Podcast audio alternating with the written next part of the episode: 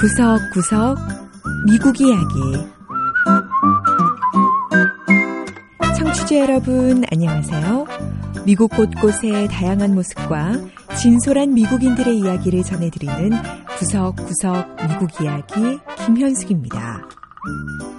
자가용 차량을 많이 이용하지 않는 북한에서는 자전거를 자가용처럼 이용한다고 하죠. 자전거를 타기 위해선 면허증을 취득해야 하고 번호판도 받게 돼 있다고 하던데요. 북한에도 혹시 2인용 자전거가 있는지 모르겠습니다. 미국에는 텐덤 자전거라고 하는 2인용 자전거를 타는 사람들이 가끔 있는데요. 이 2인용 자전거는 특히 앞이 보이지 않는 시각장애인들이 애용하고 있다고 하네요. 물론 시각장애인들끼리 타는 건 아니고 앞좌석에 장애가 없는 그러니까 앞을 볼 수 있는 사람을 앉히고 같이 탄다는 거죠. 워싱턴 DC 인근에도 이렇게 시각장애인들과 앞을 볼 수 있는 사람이 함께 자전거를 타는 모임이 있다는데요. 자, 시각장애인들이 어떻게 자전거를 타고 달리는지 한번 알아보죠. 첫 번째 이야기. 시각장애인과 함께 타는 2인용 자전거.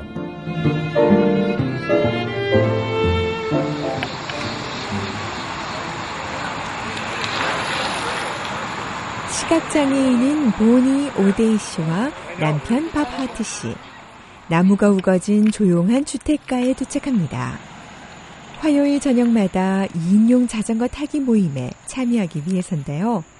보니 씨는 어릴 때부터 시각장애를 갖고 있었고, 밥 씨는 진행성 안질환으로 인해 지팡이가 있어야만 걸을 수가 있습니다. 이들을 반갑게 맞이한 마크 멀리건 씨는 이 부부와 함께 자전거를 탈, 그러니까 앞이 보이는 비장애인으로 자신의 차에 3.2m나 되는 3인용 자전거를 싣습니다. 그리고 이것저것 더 챙길 것이 없는지 주의사항은 없는지 꼼꼼히 들어보네요. Is there something I have to be careful not Yeah, to there's a touch? camera right here, right there. 멀리건 씨 집에서 멀지 않은 짐 더햄씨 집에서는 또 다른 팀이 자전거 타기 준비를 하고 있습니다. 짐 씨는 청각에 문제가 있다고 하는데요. 그렇다 보니 같이 자전거를 타는 사람과 대화를 더 순조롭게 할 수 있도록 무선 헤드셋, 그러니까 마이크가 달린 귀수화기까지도 챙겼습니다. 짐더햄 씨와 함께 자전거를 탈 마거릿 젤렌스카 씨는 역시 시각 장애인이죠. Uh,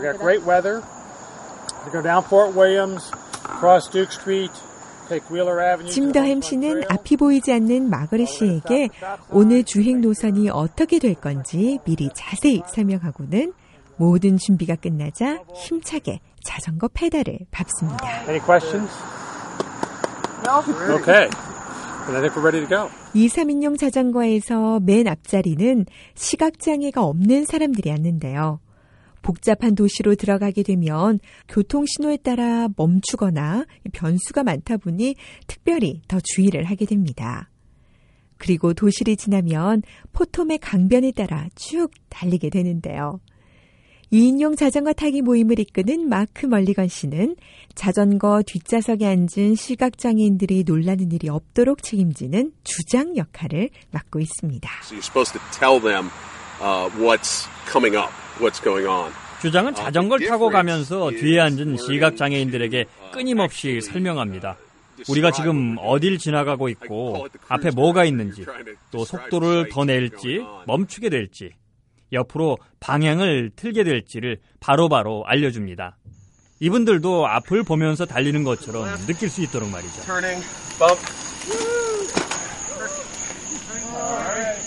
거리를 달리는 3인용 자전거는 마치 잘 돌아가는 기계처럼 다리가 딱딱 맞게 움직이며 앞으로 나가는데요.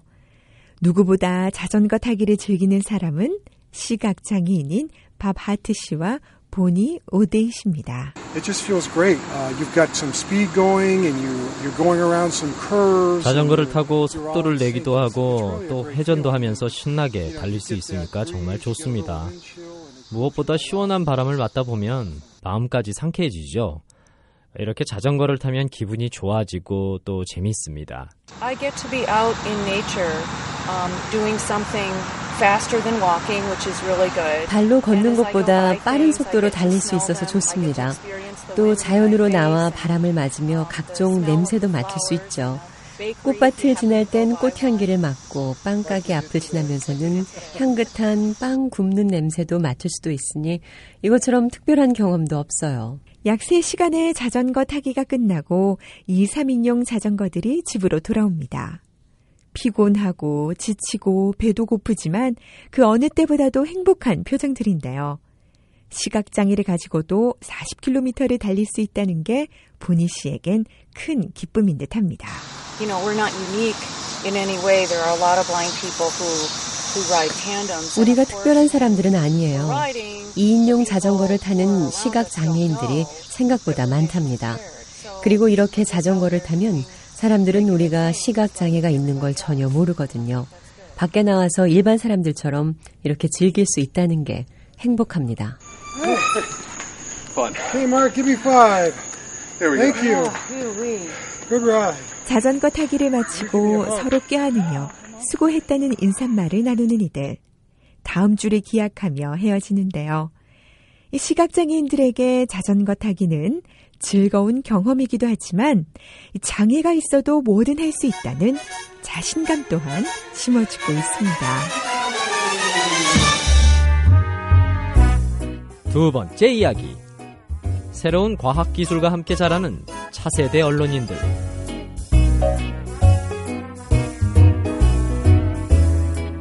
인터넷과 기술이 급속도로 발전하면서 사람들이 뉴스를 전달받고 또 기자들이 뉴스를 전달하는 방식에도 변화가 생기고 있습니다. 전통적인 신문과 라디오, 텔레비전 외에도 다양한 방법을 통해 정보를 전달할 수 있게 됐는데요. 미 서부 로스앤젤레스에는 최첨단 시설의 보도국을 갖춘 대학에서 언론인의 꿈을 키우고 있는 학생들이 있다고 합니다. 자, 과연 어떤 신기술을 배우는지 한번 찾아가 볼까요? We begin with breaking news. LAPD says one person was hit by a car while biking down the road. The 11 members traveling to Rome come from different organizations across LA. 대형 화면에서. 뉴스가 시작됩니다. 자, 그런데 방송 진행자들의 모습이 좀 앳돼 보이는데요. 바로 대학생들이 직접 취재하고 제작하는 학생 뉴스이기 때문이지요. 이 학교에 다니는 페이스 밀러 양은 언론학을 전공하고 싶긴 했지만 이렇게 학생 때부터 직접 방송 제작에 참여하게 될 줄은 몰랐다고 말합니다. I did not expect that I in school I would be reporting on real stories. 저는 학교 안에 이런 know 최첨단 스튜디오가 마련돼 있을 줄 몰랐어요. 또 뉴스를 만들기 위해 이렇게 많은 노력이 들어가는지도 전혀 몰랐고요. 남캘리포니아 대학의 언론학과 학생들은 페이스 양처럼 최신 장비를 통해 다양한 방식으로 뉴스를 전달하는 법을 배우고 있습니다. 여기엔 텔레비전과 라디오 그리고 인터넷도 포함되는데요. 언론학과 윌로우 베이 학과장의 이야기를 들어볼까요? But today we expect journalists to 이제 언론인들은 다양한 기술적 도구를 이용해서 이야기거리를 찾고 또 분석할 줄 알아야 합니다. 그렇기 때문에 우리는 학생들이 다중 매체를 능숙하게 활용할 수 있도록 가르치죠. 또 자신이 제작한 뉴스를 스스로 대중에게 알리고 또 최대한 널리 전파할 수 있는 능력을 갖출 수 있도록 돕습니다. 학생들은 새롭게 문을 연 최첨단 뉴스 보도실에서 이런 신기술을 배우고 있습니다. 특히 이 보도국 한가운데에는 텔레비전 화면들이 여러 개 돌아가는데 무려 90개 채널의 방송을 실시간 접할 수가 있지요. 디지털 언론학을 가르치는 로버트 헤르만데즈 교수는 미래 언론인들은 무엇보다 이 기계를 능수능란하게 다룰 줄 알아야 한다고 지적하는데요.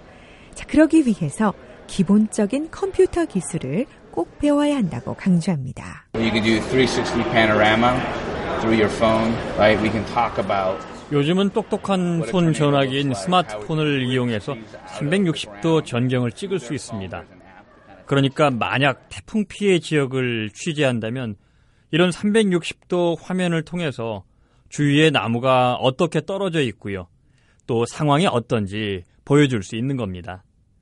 이제 스마트폰에 있는 다양한 기능들만 쓸 줄 알아도 학생들이 직접 뉴스를 제작할 수 있습니다. 학생들은 인터넷에 올릴 웹뉴스 제작을 위해 스마트폰뿐 아니라 인터넷 기능을 가진 안경인 구글 글라스 등 최첨단 기기를 직접 사용할 수도 있습니다. 하지만 이런 새로운 과학 기술은 사생활 침해와 같은 도덕적인 문제들을 불러일으킬 수도 있고 그렇다 보니 언론인들도 신기술을 이용하는데 신중해질 필요가 있다고 하는데요. 보도국의 총감독인 세레나 차 교수의 설명을 들어보죠. In the journalism arena, we've got to consider carefully 신문 방송학 분야를 가르치는 데 있어 신중해야 할 부분들이 있습니다. 학생들에게 어떻게 책임감 있는 방송을 하게 할 것인가는 늘 큰 숙제입니다. 특히 새로운 기술은 현실을 교묘하게 조작할 수도 있기 때문에 더 세심한 주의가 필요합니다. 그렇기 때문에 교수님들은 아무리 최첨단 보도국이 있고 또 최신 기술을 배우긴 해도 전통적으로 내려오는 언론학의 기본은 꼭 가르쳐야 한다고 말하는데요. 어떻게 정확하고 공정하며 균형 잡힌 기사를 쓰고 또 사람들에게 전달하느냐 하는 이 언론의 기본 원칙은 새로운 매체 환경에서도 변하지 않는 진리인 것 같습니다.